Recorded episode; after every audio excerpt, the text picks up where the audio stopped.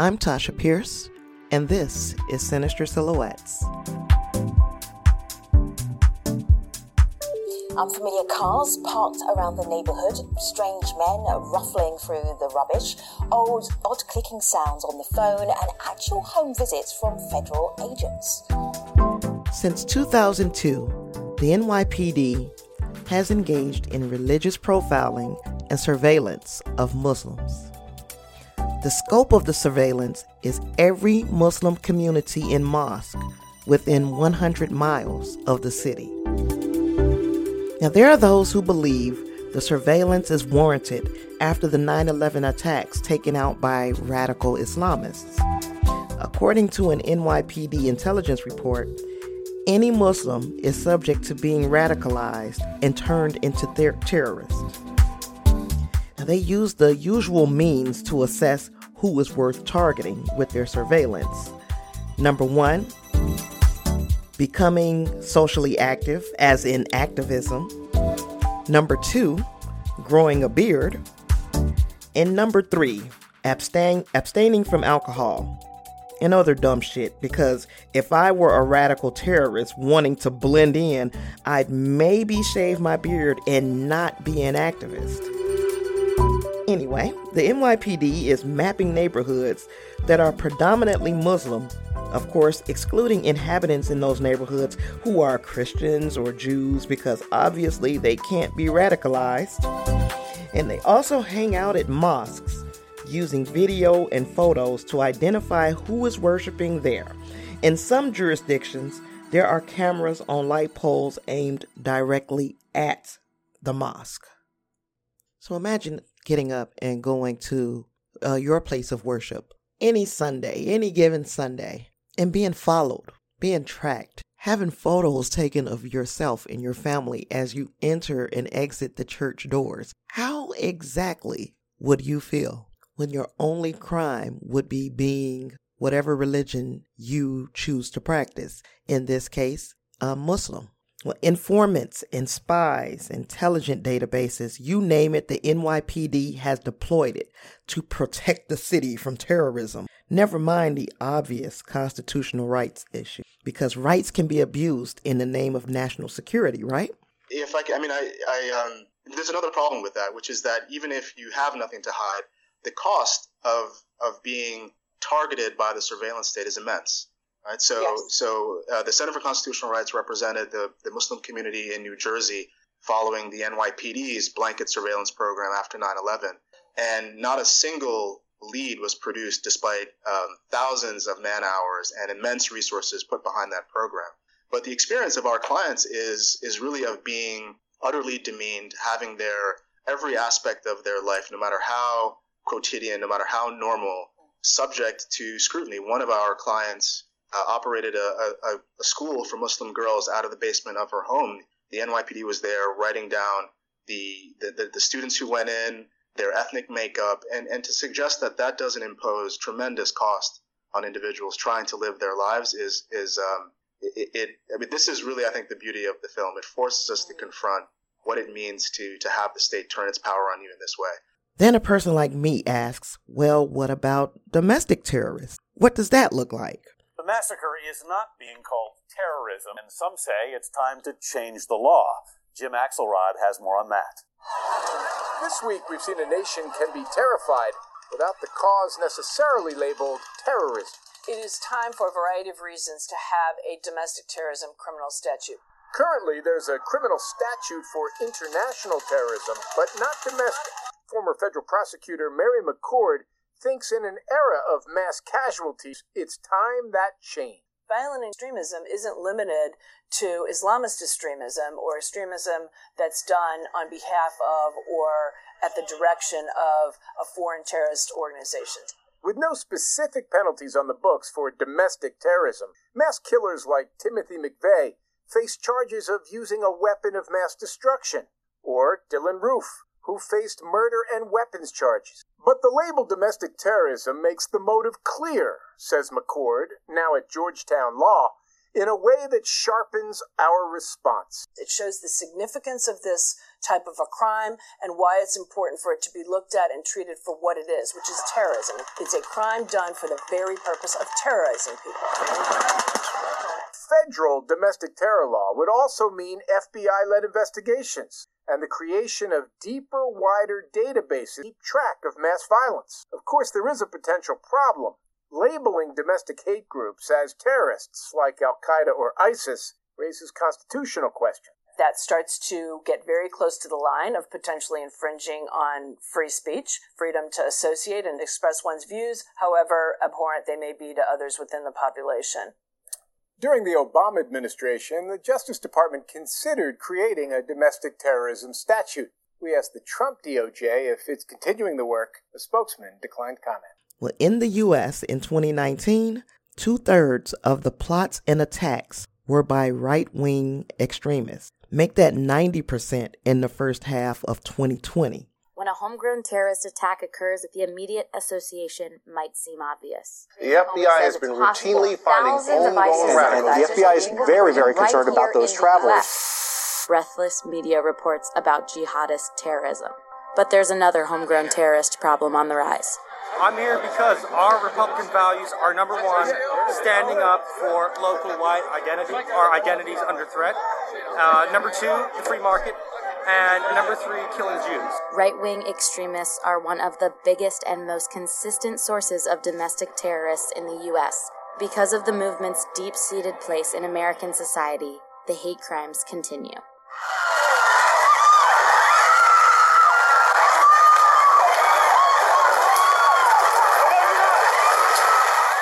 James Alex Fields Jr. has been charged with second degree murder after allegedly ramming his car into a crowd of counter protesters at the white nationalist rally in Virginia, killing one woman and injuring at least a dozen. Adam W. Purinton has been charged with killing one Indian man and injuring two other people after he opened fire in a Kansas bar.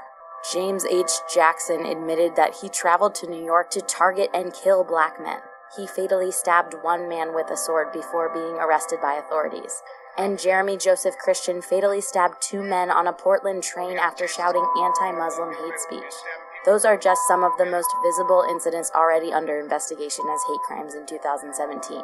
The frequency of right wing extremist attacks is hard to overlook.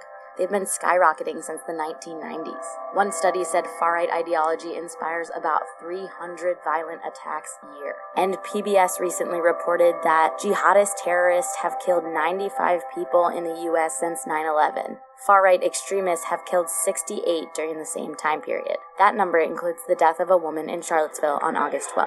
The Anti Defamation League studied 150 U.S. terrorist attacks inspired by the right wing in the past 25 years. They said most of the right wing attacks are launched by white supremacists and anti government extremists, and the majority of the violence carried out was aimed at specific human targets.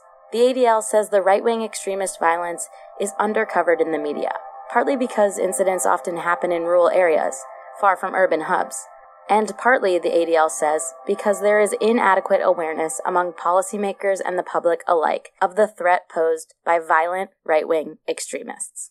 In case you're wondering, right wing extremists are in far white militia groups, neo Nazis, and skinheads, among other mostly male, mostly white organizations. Again, if these statistics make you feel uneasy, they should, because your local church or Trader Joe's should be under round the clock surveillance. Local uh, law enforcement should be taking photos of your license plate when you pull up to the soccer field. If the whole country followed the example of the NYPD, the entire fucking country would be under the microscope. So shame on the NYPD.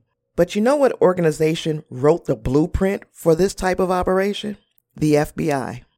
Since August of 1999, I've been working to legally expose the very real and foreseeable Middle Eastern terrorist threats to American citizens at home and abroad. The successful investigation, which was codenamed Vulgar Betrayal, V-U-L-G-A-R Betrayal. Operation Vulgar Betrayal is what it was called, it being the constant surveillance of a Muslim community in Illinois. Oh, and this surveillance began before 1985. FBI surveillance was nothing new to black people. Remember COINTELPRO, uh, all throughout the civil rights era, our leaders and activists were under constant scrutiny. And there are even records that show the FBI tried to extort Martin Luther King Jr. into committing suicide. One of the larger stains the FBI has ever had to endure on its not so spotless record was revealed in its entirety Thursday. Letter asking Dr. Martin Luther King Jr. to kill himself, signed, sealed, and delivered by J. Edgar Hoover's FBI. The letter was discovered by a Yale history professor who penned an op ed for the New York Times. Beverly Gage notes the letter occupies a unique place in the history of American intelligence, the most notorious and embarrassing example of Hoover's FBI run amok. The letter, known as the suicide letter, refers to the leader of the civil rights movement as sexually psychotic, a dissolute, abnormal imbecile, and a fraud. It ends with the famous warning you have just 34 days. There is but one way out for you. You better take it before your filthy, abnormal, fraudulent self is bared to the nation. The letter, along with a purported audio tape of MLK's extramarital affairs, was sent to the King home and discovered by his wife, Coretta Scott King. Dr. King assumed the letter and tape were from the FBI, and after his death, a Senate committee confirmed as much. In an age where whistleblowers like Edward Snowden have exposed just how far agencies like the NSA or FBI can reach, the newly released full version of the suicide letter is worrisome to many. The Electronic Frontier Foundation released a statement on the letter. The implications of these types of strategies in the digital age are chilling. Imagine Facebook chats, porn viewing history, emails, and more made public to discredit a leader who threatens the status quo or used to blackmail. These are not far fetched ideas. And Vox calls the letter a terrifying reminder of what government surveillance agencies can be capable of. FBI Director James Comey acknowledged this blemish in the FBI's past when he was first introduced as director, telling the crowd, I'm going to direct that all new agents and analysts also visit the Martin Luther King Memorial here in Washington. I think it will serve as a different kind of lesson, one more personal to the Bureau, of the dangers in becoming untethered to oversight and accountability. But those are tales for another day. Today we're discussing Bridgeview, a suburb of Chicago with a large Muslim population, a population that went about daily life in a fishbowl, always being watched. Men on the telephone poles rigging things up to eavesdrop on phone calls, others digging through the trash, FBI agents coming through the neighborhood asking questions about residents. That damn car is always parked right there. It's like how you see in the movies, like those pizza vans that are just sitting staked out in front of your house. When you pass the van by, like they pull up a book or a magazine, like we can see you. Now, this may sound like conspiracy theories and paranoia, but there's proof. Enter Asia Boundaoui, a filmmaker and journalist who began her life in Bridgeview. Asia is the director of The Feeling of Being Watched, a documentary that chronicles her journey to finding out just how far down the rabbit hole goes. Yeah, I think that's where we started this discussion. I think, you know, one of the less addressed and, and um, uh, a part of this uh, experience that we don't reckon with is, is really the kind of psychological trauma that um, the communities that, that I represent, that Asia um, has, has um, painted such a beautiful picture of in her film go through. So the experience for so many Muslims when these kinds of programs are revealed is not is not shock. It's just um, the kind of validation and um, assurance that comes from recognizing that you're not actually crazy for seeing the things that you see and feeling the way that you feel about it. But but it certainly does create a level of paranoia that I think um, you know people should not take take lightly. If the experience for so many people of color, for example, uh, Muslim community members, when dealing with other members of their community is one of fear because they don't know whether or not proximity to that person brings them within the sweep of a, te- of a, of a surveillance program or because as as again as we uncovered in some of our litigation um, law enforcement agencies were in the practice of putting individuals in mosques for the specific purpose of striking up pretextual conversations to, to suss out people's political opinions then you really start to tear at the fiber of what holds a community together. After being denied a Freedom of Information Act request, Asia sued the FBI and Department of Justice and won. The documents pertaining to Operation Vulgar Betrayal totaled over 30,000 pages. 30,000 pages of information compiled on individuals and families, a community who had committed no crime. The government always needs a convenient villain. And in order to sustain some narratives about communities of color, about American Muslims. They need to sort of manufacture um, reasons why this is something that will protect national security.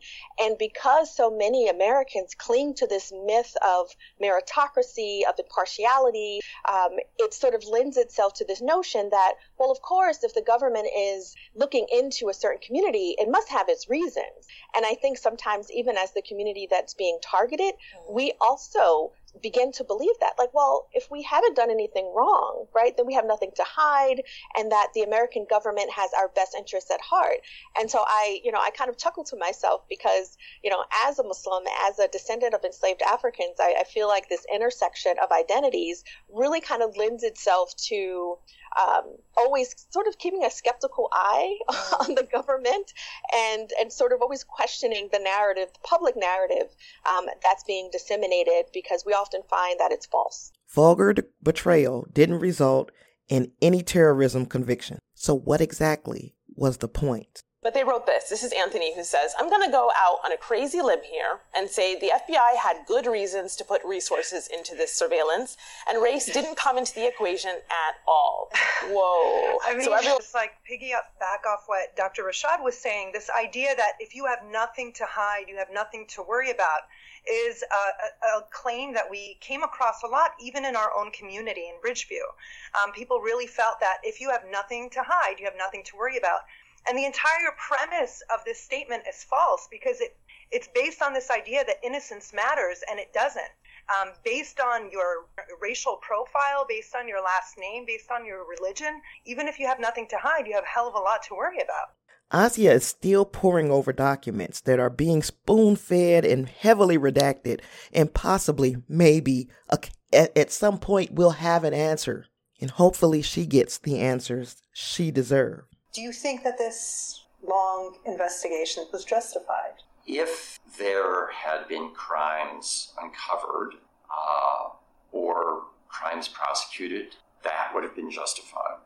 Are, are, you trying to say, do you think the investigation, you know, was as a result of Islamic phobia or prejudice? Excuse me, I, I, I do not. That certainly was not my worldview, cer- certainly is not. Um, had I ever thought that that was what was happening, I would have not been part of it because that is not obviously who I am. Maybe not so obvious, but it isn't who I am. Uh, I, I, mean, if it's a bigger question, yeah. which is there, is there. This was a vulgar betrayal indeed. And that's it. That's all for this week's episode of Sinister Silhouettes, uh, talking about the unfair surveillance of Muslim Americas. Because I just told you about two neighborhoods, two communities if there are two, you know that there are more. Criminalizing a person's religion, a person's race, it's against everything that the Constitution is supposed to stand for. And yes, I know that there are times when you have to take a deeper look into situations because of the threat, the ever present threat of terrorism. But terrorism comes in all colors. And when we allow law enforcement, the highest law enforcement agency in the land, if we allow that to become precedent for the FBI, the ramifications snowball out of effect. We saw in a microcosm, again, I, I'm using this word a lot lately, but we saw this microcosm of what happened in Bridgeview.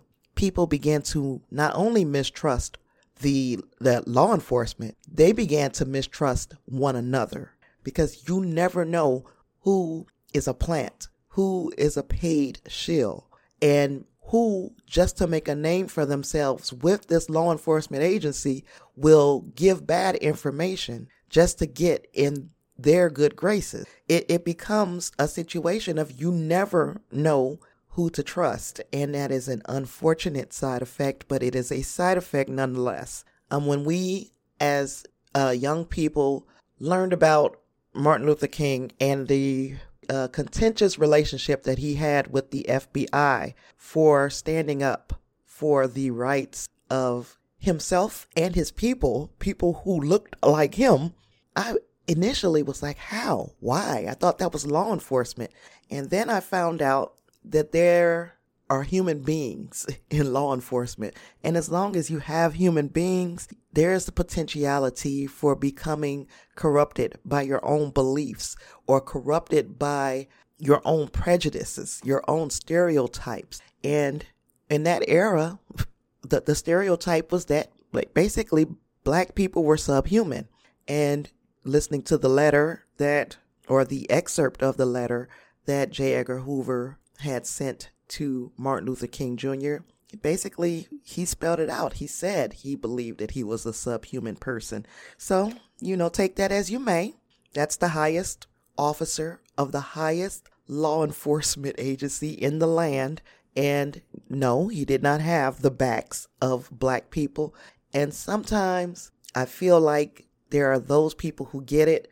And then I hear the guy at the end of uh, of this interview, Mark Flessner, who was an uh, attorney general, and he was talking to Asia uh, and I hope I'm saying her last name correctly. Uh, it, it is an ethnic last name, and, and if I'm saying it wrong, please correct me by giving me the phonetic version of it, please. But uh, yeah, when he's saying, well, it's obvious that I don't feel that way, well, then he thought about it. No, it's not obvious because you're saying one thing and you're doing something else. And you're saying, I am not an Islamophobe. I am not Islamophobic, but you signed off on something that was inherently Islamophobic.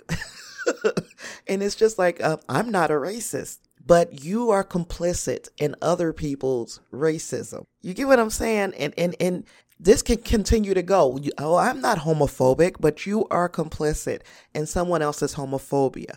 And we can continue going on and on and on. What I'm saying is you can't straddle the fence on some of these things. And I think that's what uh, Mr. Flessner was attempting to do. He was attempting to straddle the fence. Uh, I like to make sure that I uh, credit where I got a lot of my clips from today. It was from uh, the show called The Stream from Al Jazeera English.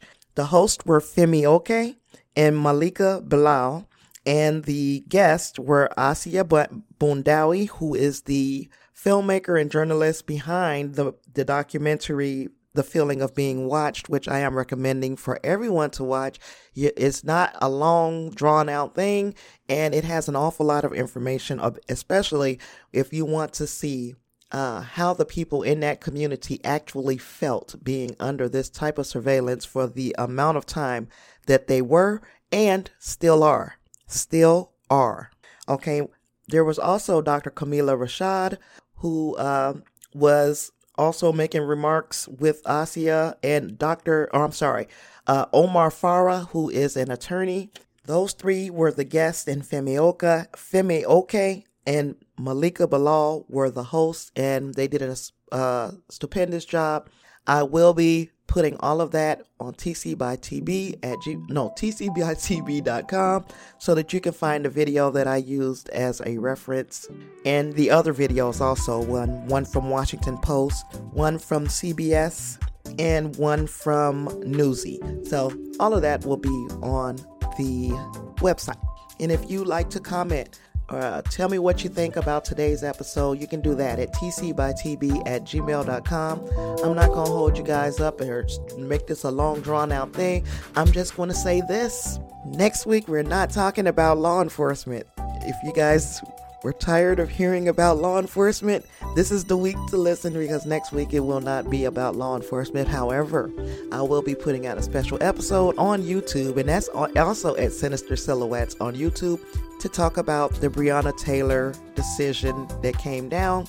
Uh, I decided to do that on a YouTube situation instead of on my regular podcast feed. Um, so if you want to know how I feel about that, keep your eyes and ears open at Sinister Silhouettes. Do me a favor, go over there and subscribe. Because I don't have no subscribers, but I have to put my feelings into the ether and uh, and give people an opportunity to get give me some feedback on that as well. Uh, so after you've done the whole Sinister Silhouettes on YouTube, and maybe go over to iTunes and give me a rating or review, and also uh, tell a friend, share the show, all of that good stuff. After you do all that, I'm going to demand that you wash your hands. I'm going to hope and pray that you're wearing your masks. And I'm going to tell you to stay the fuck out the shadow. Peace.